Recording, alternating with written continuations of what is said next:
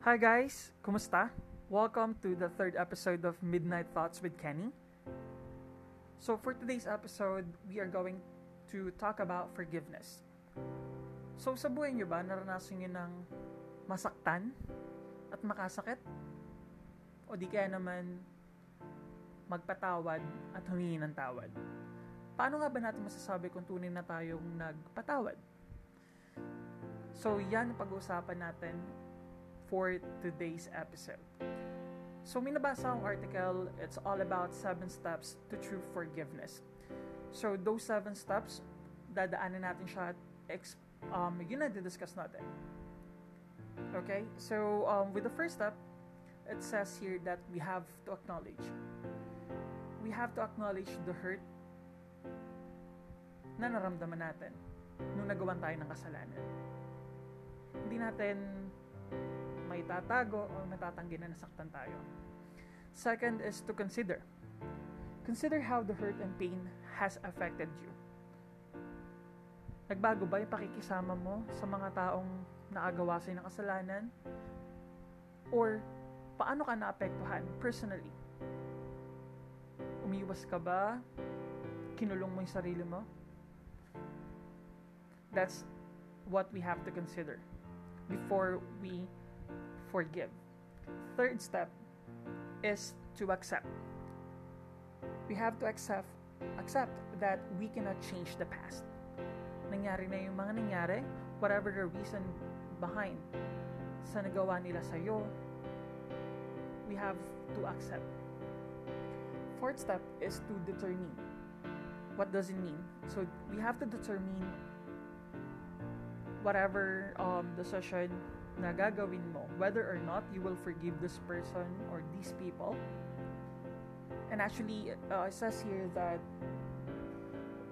um, with this specific process, it is the beginning or the end of forgiveness. So meaning that kung nadit, um, I mean, on this specific process of determining nasa sa'yo yung desisyon whether magsisimula ka magpatawad o hindi. Or you just have to let it go. Five, or the fifth step is repair. So it says here that we have to repair the relationship with this person or with the people na nakasakit sa atin bago tayo magpatawad. So, what does it mean? Doesn't mean that we're going to rebuild the connection? Maybe it's some some kind of kind of words, the gestures, gifts. But it really depends doon sa nagawa ng tao sa atin. But it doesn't mean that we are repairing the relationship. We are restoring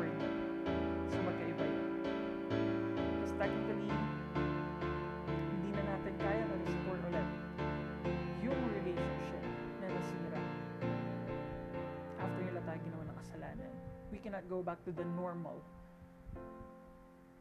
relationship normal things na ginagawa na, na ginagawa nyo, ginagawa natin dati after mo masaktan. Sixth step is to learn. What does it mean? So we have to learn what forgiveness means to you. What's in it for you? Forgiveness is your benefit, not theirs. Seventh step is the forgiveness itself. We have to forgive.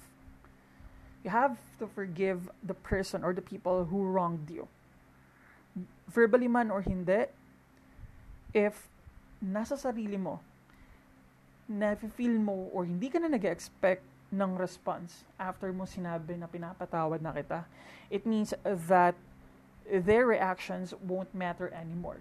Kasi tanggap mo sa sarili mo na fully pinatawad mo na sila. Forgiveness frees us to live in the present. It will help us heal by releasing the pain of hatred and resentment with ourselves. It will give you the peace that helps you go on with your life. And forgiveness doesn't mean forgetting or excusing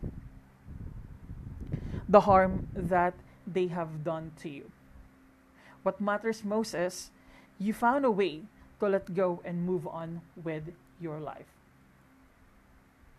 So, isipin natin, nakapagpatawad ba talaga ako? O napatawad ko na ba talaga siya ng lubusan? Isipin natin to guys. Masayang mamuhay ng walang bigat sa dibdib.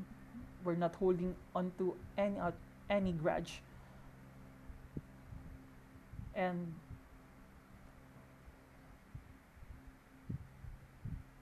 ayun, masarap mamuhay ng walang galit. That's the true way to happiness.